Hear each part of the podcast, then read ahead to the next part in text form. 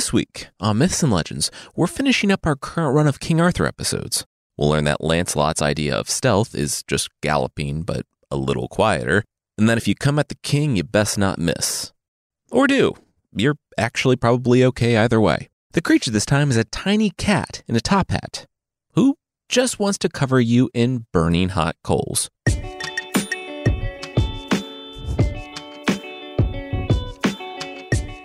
This is Myths and Legends, episode 233C Not Dead Yet.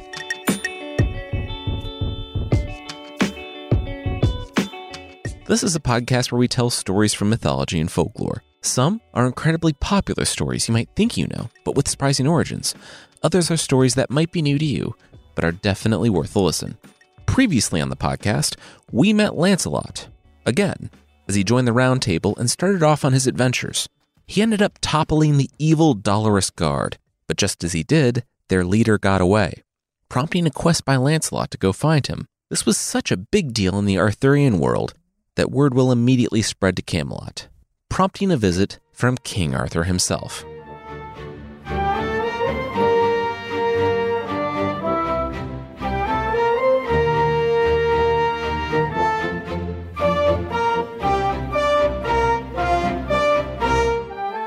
Young man gasped as the bronze statue fell inside the wall.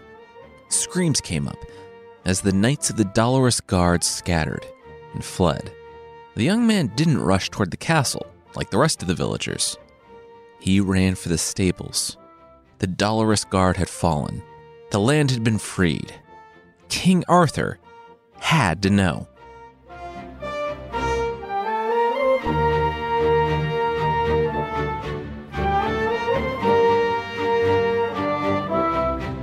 Do you know who I am? Gawain yelled out to the servant above the gate. Of course I do, the man yelled back. Okay, well, can I come in? The greatest knight in the world replied. Still no, the servant said, before dropping from view and descending some steps. Or just doing that thing where you pretend like you do that before coming back up. He stood corrected, dear Sir Knight. Gawain and his fellow knights may enter the first gate. Inside, there sits a graveyard. There are a few graves that Gawain should see. Gawain narrowed his eyes. He wasn't so sure about the mischievous snickering, but he was glad to be let in at least one gate. Sure, open up. They didn't, but they did throw open a side door for some of the knights of the Round Table, a vanguard for Arthur, who was on his way.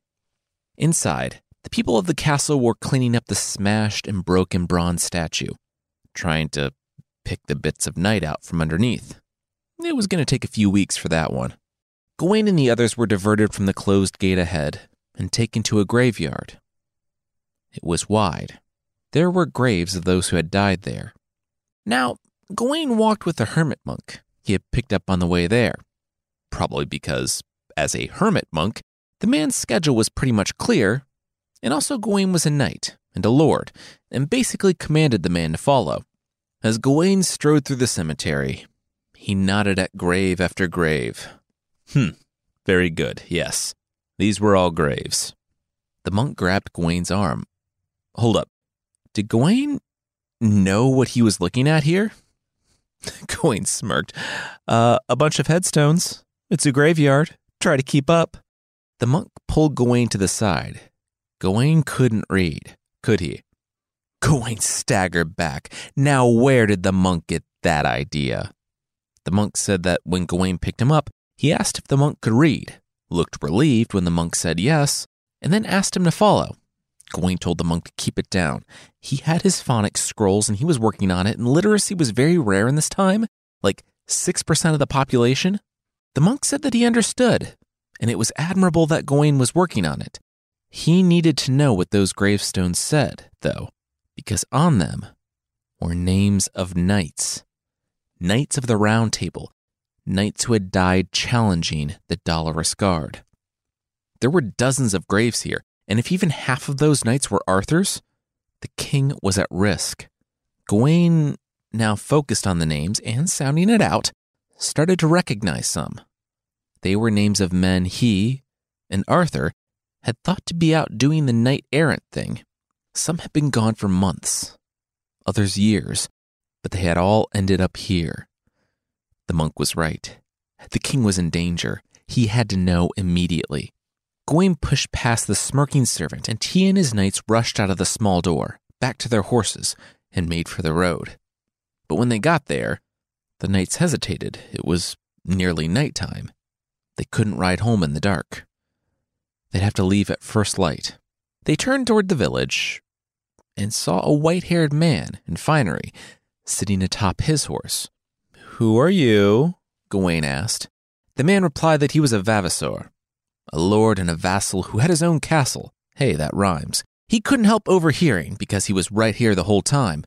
Gawain was looking for a place to lodge for the night. Gawain said that he was. The vavasor clapped his hands. Well, look no further. He had the greatest stronghold in this region, less than a crossbow shot away from the Dolorous Guard. About 400 meters? A quarter mile away? Gawain asked. The vavasor nodded. That was about the maximum distance for a medieval crossbow. Besides, if they came to stay with him, he would speak to them regarding the magic of this place. Gawain cocked his head. Magic. The Vavasor refused. Not here. Not out in the open. Come with him. He whispered to his son, who, yes, I guess had been there the whole time, and the young man spurred his horse to a gallop to prepare the home for the Knights of the Round Table.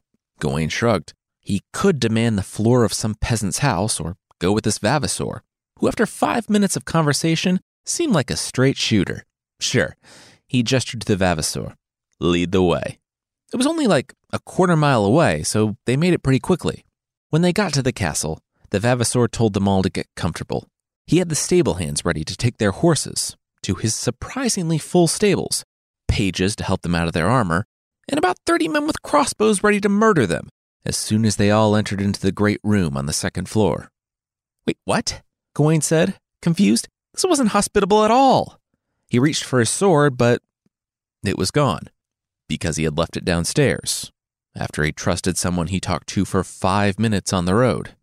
He was about to tell everyone to stand down when one of his knights, Gelgotten, yelled out and charged the armed and armored knights with his fists. They sliced out at his legs, and after they finished subduing him with their boots, Gawain only nodded and threw up his hands.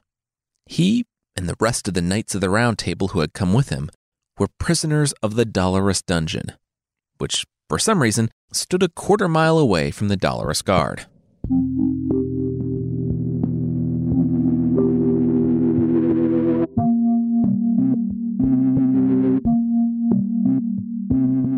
A few days later, two knights stood over King Arthur. Some knights were out there fighting dragons, others freeing captives and earning glory. They. they were holding up a sheet over the head of the king while he dipped his calves in the river. Things had slowed down since Conqueror Arthur became King Arthur. Join the round table, they said. Go on adventures, they said. Their only adventure as Arthur's personal guard was to watch the king dip his sweaty feet and varicose veined calves in the water so he could cool off on his trip to the castle of the Dolorous Guard. Sir Knight, what be your name? A voice yelled out from the other side of the river. All three men looked up to see a white haired knight on his horse, lance out. I, I'm not a knight, Arthur said. I'm King Arthur. See the crown. Hey, where's my crown? The knight beside him lowered the sheet and whispered into his ear. Arthur nodded. Crown's packed away, but I'm King Arthur. Who are you? The knight sneered behind his face mask. I'm the knight that's going to kill you. The knight lowered his lance and charged the hapless king. Arthur splashed up from the river and then paused. Oh, the attacking knight uh, misjudged the depth of the river. His horse was swimming with him on top of it. It was like he was riding through molasses. Arthur settled back down on the riverbank, dipping his feet back in. He looked up to his knights, still holding the sheet on sticks above his head. Well, get that guy. The knights nodded. Yes! They dropped the sheet and waded out into the water. The horse was close, closing in on the shallows. Arthur watched his two knights wading through the water, and the first one there grabbed the tip of the lance, wrenching it from the hand of the attacker. The other was on his tippy toes, in grabbing distance of the horse's bridle. The attacking knight shrieked and turned his horse, kicking out at the knight. One knight held out the attacker's lance. Arthur gave him a thumbs up. Hey, yeah, good job. The other was considering following the knight. Don't do that. You're in full armor. You'll drown. Come back here, Arthur commanded, and the knight obeyed. As the knight's drip dried, they held up their armored gauntlets, making a fist.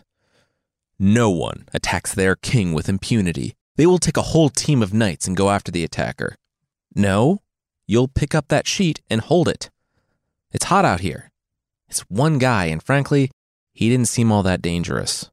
Arthur said that this was the clumsiest attempt on his life, and he had been through a lot of them. You're staying here, Arthur commanded. The two knights sighed, picked up the sticks with the sheet on them, and continued shielding their king from the sun.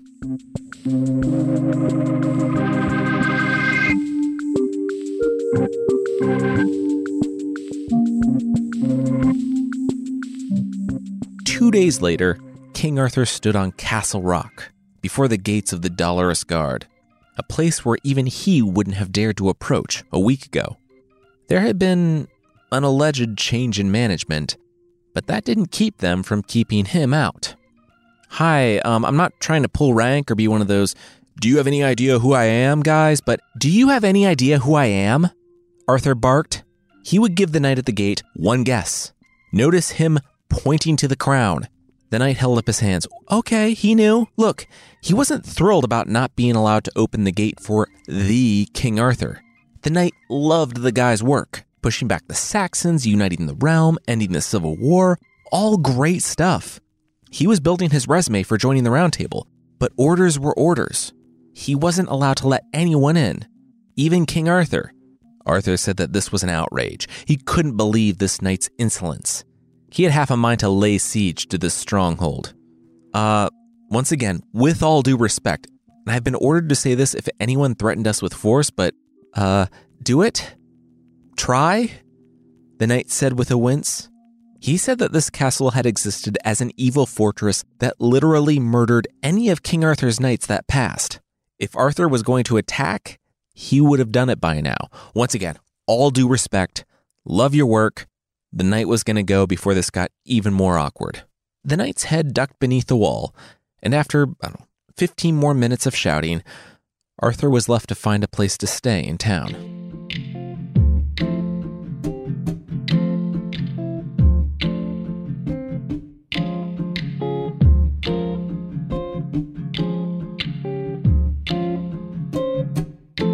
Well, he got away, Lancelot said upon his return. Several days later, he had taken a horse and scoured the land for the leader of the Dolorous Guard, who had fled the moment Lancelot took over the castle. Lancelot, bruised and bloody, had been forced to let him go so that he himself could recover. But by the time he was able to ride, blood still soaking his bandages, the trail had long gone cold. Still, he searched. The curse that hung over the Dolorous Guard and the surrounding lands would remain as long as the former leader lived. Lancelot called in a servant, one of those from the town who had been pressed into service by the previous evil Dolorous Guard. Status report. No one has entered the main gate. Sir. Get it, get it, sir, because you're a knight and you're actually a sir, the servant barked and then gushed. Tough to turn King Arthur away, but that's the job. What? No! Lancelot spat back. King Arthur stopped by? The man nodded. Mm hmm. And he didn't let the High King of their land in. Good first week or great first week? Gawain, Yvain, and the others arrived too. Lancelot heard from the darkened corner of the room. He turned to see one of the ladies of the lake emerge from the shadows. Lancelot smiled, while the servant fretted a bit.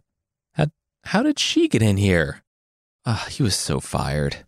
She continued they had been captured by the leader of the Dolorous Guard. Lancelot begged her to explain. She said that, before a very unsuccessful attempt on King Arthur's life, the former leader of the Dolorous Guard had met Gawain, Yvain, and others, ones that Arthur had sent to learn about the fall of the Dolorous Guard. The rule was that you shouldn't take candy from strangers, but a free night in the best stronghold in Britain? Oh, yeah, go for it. the Dolorous leader wasn't technically lying either, because they did get to stay in the best stronghold in Britain.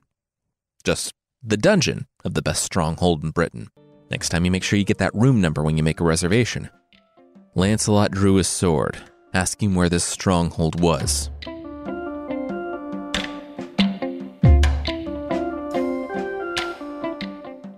Wait, seriously?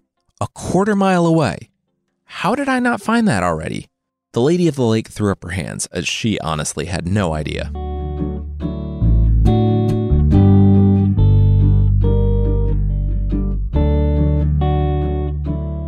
We'll see Lancelot learn the fantasy themed and definitely not at all still commonplace name of the captain of the Dolorous Guard, but that will be right after this.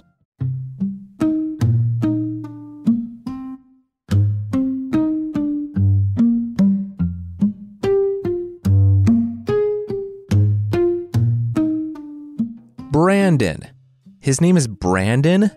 Lancelot said, as he and the Lady of the Lake rode to the Dolorous prison. Brandon of the Isles, the lady continued. Yeah, it's like Ian at the end, so it's a little more fantasy like, like Joffrey or Eddard Stark, but you know, Brandon. Well, we'll show Brandon, not to mess with us. It, uh, sorry, it just doesn't have a great ring to it like a dark medieval fantasy boss.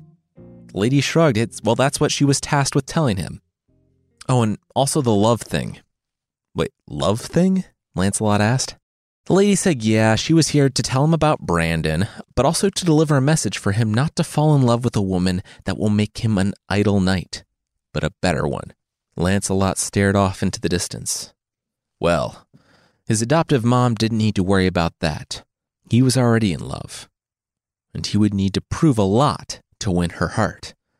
Yeah, you might have to, you know, Lancelot, the lady said, and waited for it. Lancelot grimaced. Oh, so funny. What? Come on, you can't be mad. You use lances a lot. It's a great name for a knight. Little on the nose. You're like Busta Rhymes. Your name says exactly what you do. Suddenly, Brandon isn't so bad, right? Anyway, about Guinevere, uh, don't look so surprised. I'm a witch. I know things. She kinda hates you now. Lancelot spun around. What? The lady said, yeah, she had been kept in that squalid little town for close to a week because knights were keeping her out of the castle on the orders of the White Knight, who she knows as the young man she knighted. And she's the only one who knows that. She took it personally. Lancelot looked back to the castle. Oh man. Well, okay, okay. He would come back with Gawain. That would help. He would come back and welcome them all to a feast, be the conquering hero. It would be okay. That or he would die, and he wouldn't have to talk to them again. Solid backup plan.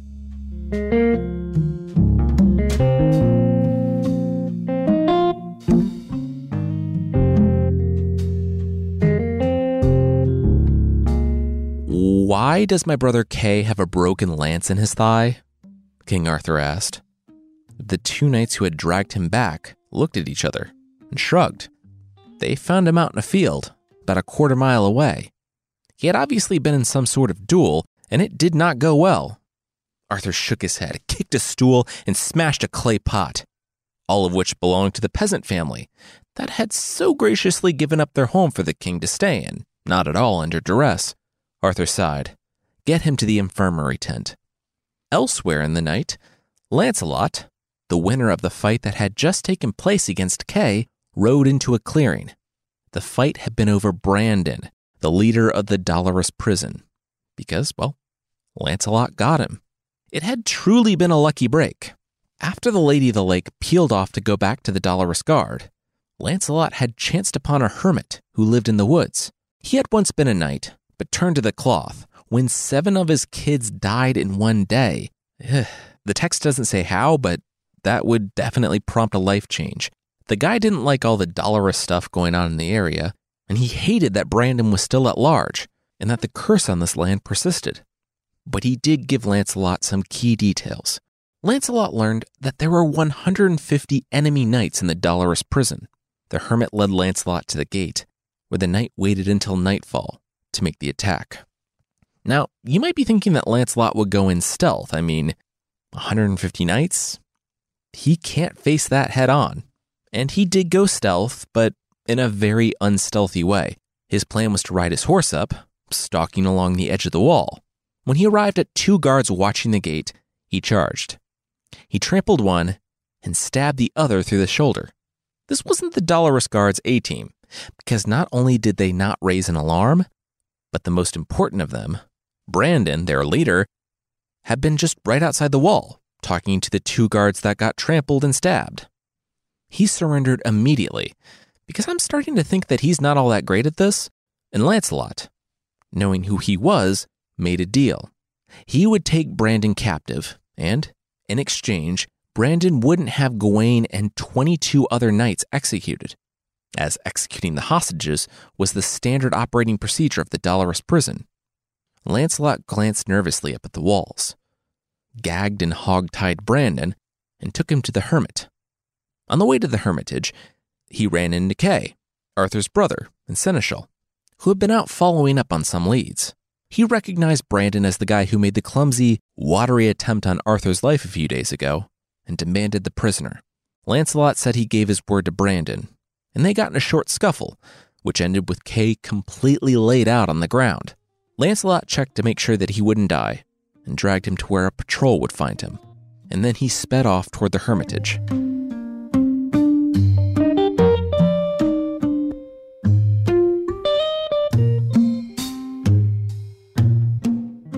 We'll see what Lancelot does with Brandon of the Isles, but that, once again, will be right after this.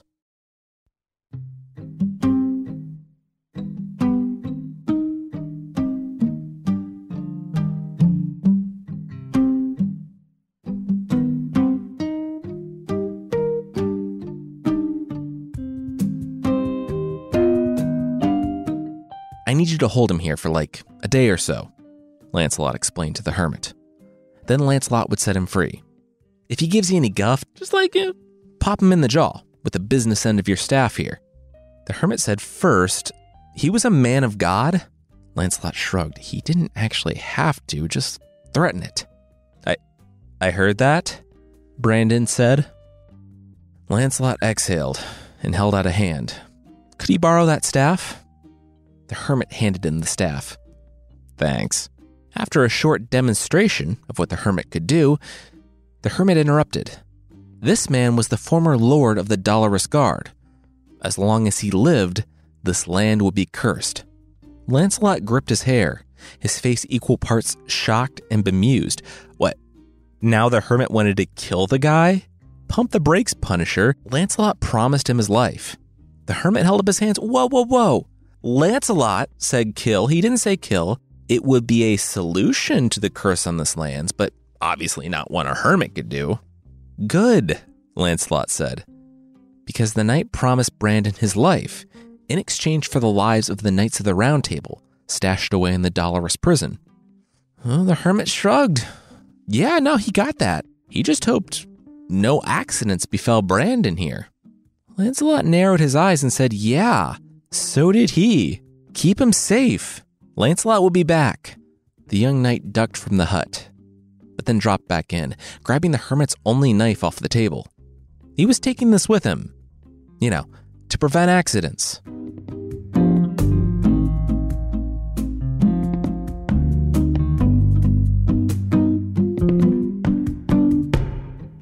It's happening! It's happening! Someone said, sprinting to the king. The messenger had run so quickly from the castle walls to the king, who was once again dipping his calves in the river, that by the time he got there, he couldn't even speak. It was a good minute or two, with Arthur rubbing his forehead in frustration, until the messenger managed to spit out that it was happening. He just received word. The castle of the Dolorous Guard was going to open up. Arthur jumped from the river and ran as dignified as he could, a tasteful speed walk, up to the gate. Oh, sorry, no, no, not for you, the knight above the gate said, wincing. He was commanded to open the gate for no one but Sir Kay. Kay, Arthur said. But Kay was beaten so badly the night before that he was barely mobile. Coming up to the gate, even in a litter, a cart, would be extremely painful and humiliating for him. He couldn't even put pants on right now. On the other side of the gate, hidden, Lancelot laughed and gave a thumbs up to the knight, nodding. The knight looked back to the king and just shrugged. Those were the rules.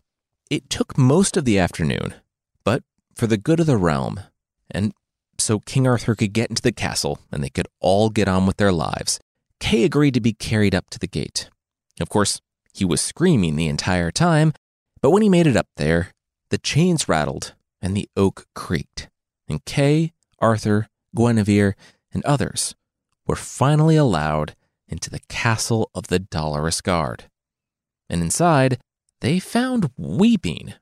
Everyone, from servant to knight, was wailing at the top of their lungs. Arthur was confused as he walked around the place, trying to get any manner of answers from anyone, but no one was talking, only weeping loudly. This is weirdly in the original, and I have no explanation for it. It seems, after the initial misunderstanding where Arthur was kept out of the castle, Lancelot just decided to dig in. He ordered everyone in the castle to weep, to mess with Arthur, so Arthur wouldn't learn anything about the place until Lancelot wanted him to. Arthur was one of the first people to enter, and as such, caught Lancelot as he was leaving. He only saw glimpses of the knight in his white armor as the young man put on his helmet, and Arthur didn't recognize him. He was a sworn knight of Arthur's realm, but he was also the new guy who was in Camelot for all of, I don't know, 30 hours before leaving on his first adventure. Arthur stopped Lancelot because Lancelot was the only knight who wasn't doubled over, weeping. He demanded answers. But Lancelot asked if he would like his knights instead. Arthur pointed to the graveyard. They were all dead. The armor shook back and forth. Barely any of them, in fact. The knight was going to rescue them, but he had to leave now. Arthur gritted his teeth. Ah, okay, go. Lancelot took a glance at the people following the king, at the king's wife, Guinevere, she noticed Lancelot looking at her. Lancelot, for all of his will and planning and strength, could barely tear himself away from that spot. When he did, he didn't dare look back at the queen, who was watching him leave. He knew that if he saw her again, he wouldn't be able to leave her. Do you, like, know that guy? Arthur asked. Guinevere didn't respond. She was too caught up in watching Lancelot ride off into the fading light of the afternoon.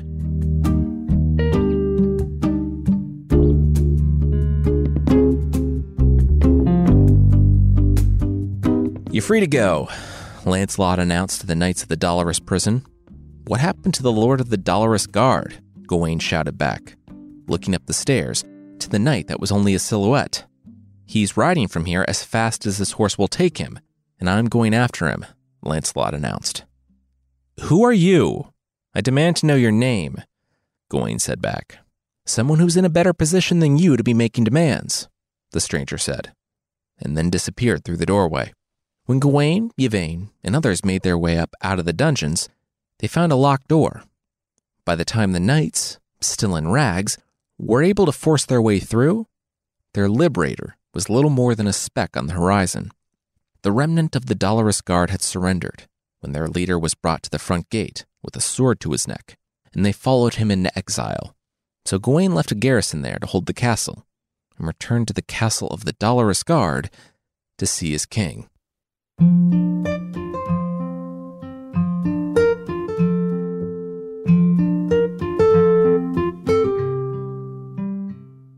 Gawain rode through the gates of the Dolorous Guard, ahead of multiple columns of knights that Arthur thought were long dead, on account of the people trolling him into thinking that they were dead by putting actual headstones in the graveyard, everyone cheered. Well, almost everyone. Boo! Boo, King Arthur! Boo, Guinevere! Boo! They heard. The king turned to see a young woman holding bars at his foot level in the dungeon of the Dolorous Guard. No one would have recognized her because she was the Lady of the Lake that had been helping Lancelot out the whole time. She was also mad. Can I help you? The king, Arthur, turned around and asked. I don't know. Can you? The woman replied, Arthur sighed. That's uh, literally what he just asked. The young woman kicked back at the knights that had come to help her out of the cell that she was in. No, she would never leave. Not until he freed her. I'm right here. You're free, Arthur said with a smirk. No, not you. The one who won this castle. Oh my gosh, did he think she was talking about? Oh, that's so embarrassing. What do you need me to do to help you? Arthur barked, and then calmed down. Sorry, this whole trip had just been terrible. He wanted to help.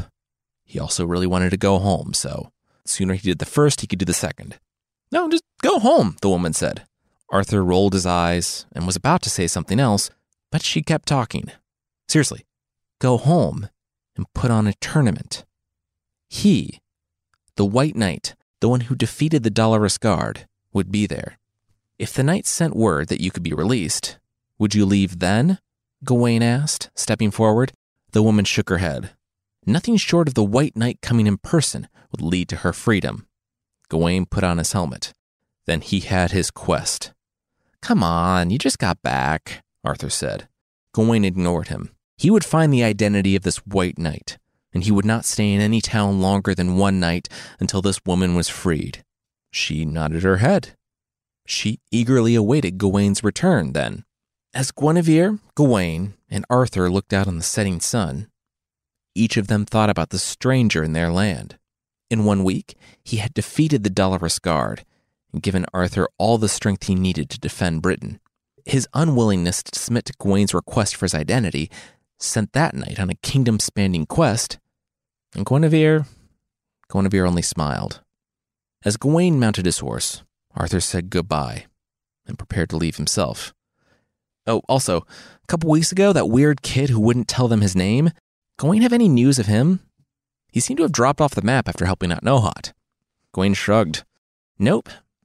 He apparently needed Kay to help carry him over the finish line at Nohat, if Kay's to be believed. He's probably dead by now. Arthur nodded. Yeah, probably. Then he looked at his wife. What? Why was Guinevere smirking? Did she, did she think dead knights were funny now? Those were real people. Come on. Guinevere rolled her eyes and mounted her own horse. Could they just please go home?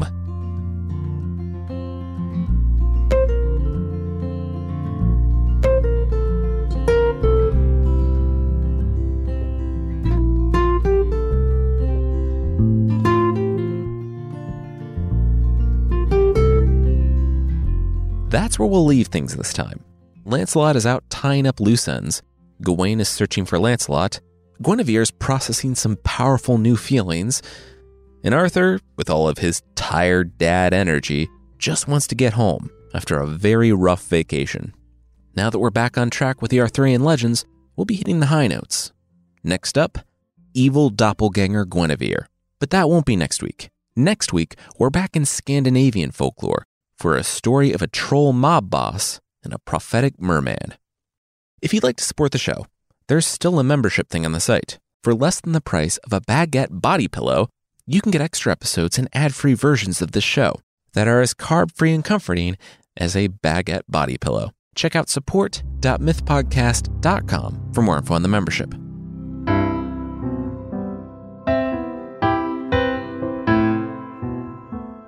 The creature this time is the Yech from India. The Yech, Y E C H, is a little gentleman cat who wears a white hat. Just adorable. Like many creatures of the week, and normal cats, the Yech likes to get into stuff he shouldn't and cause mischief.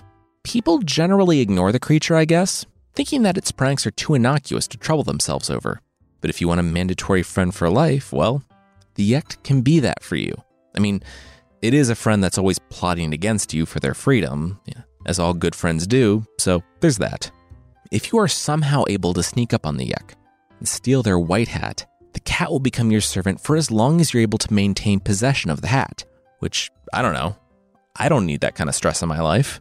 Making the creature serve you is really kind of a mixed bag, though, because while it can go rob people and pile gold in your house, as it apparently did for one family, you pretty much have to keep track of that hat for the rest of your life. Because, once again, like he did for one family, the cat stole back the gold he stole for the family, and then some, the instant he was freed.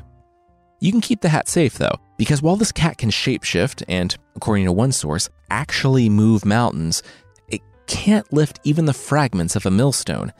And I know those are so common now that you won't have any problem finding one. And if you put the hat underneath it, that is the only way you can keep the hat safe. I think the whole thing will just turn you and your family members or roommates into paranoid wrecks, though. Because, like, what's someone gonna do if the cat shows up in your form, asking them to go to your room and get that tiny hat out from under the chunk of rock? You'll always need to be on your guard from someone who can take the form of anyone you know. I'm not sure why people think it's harmless either, because one of its pranks is taking the form of someone a person knows and waking that person up and asking for their kangri or their fire pot full of hot coals. The cat will return the kindness by emptying out the hot coals on the giver. The only way to thwart this prank? Empty out the coals on him first. And I guess just hope it's not a family member or a roommate. If you do that, he'll scream all manner of curses and chase after you. Like some vampires, the cat can't cross a flowing stream. So that's how you can get away. Just never return home, though, because now you have an angry, shape shifting cat after you that can move mountains. Though most of my experiences with non magical cats have helped me to see that they don't need any extra incentive to be surly and hold a grudge.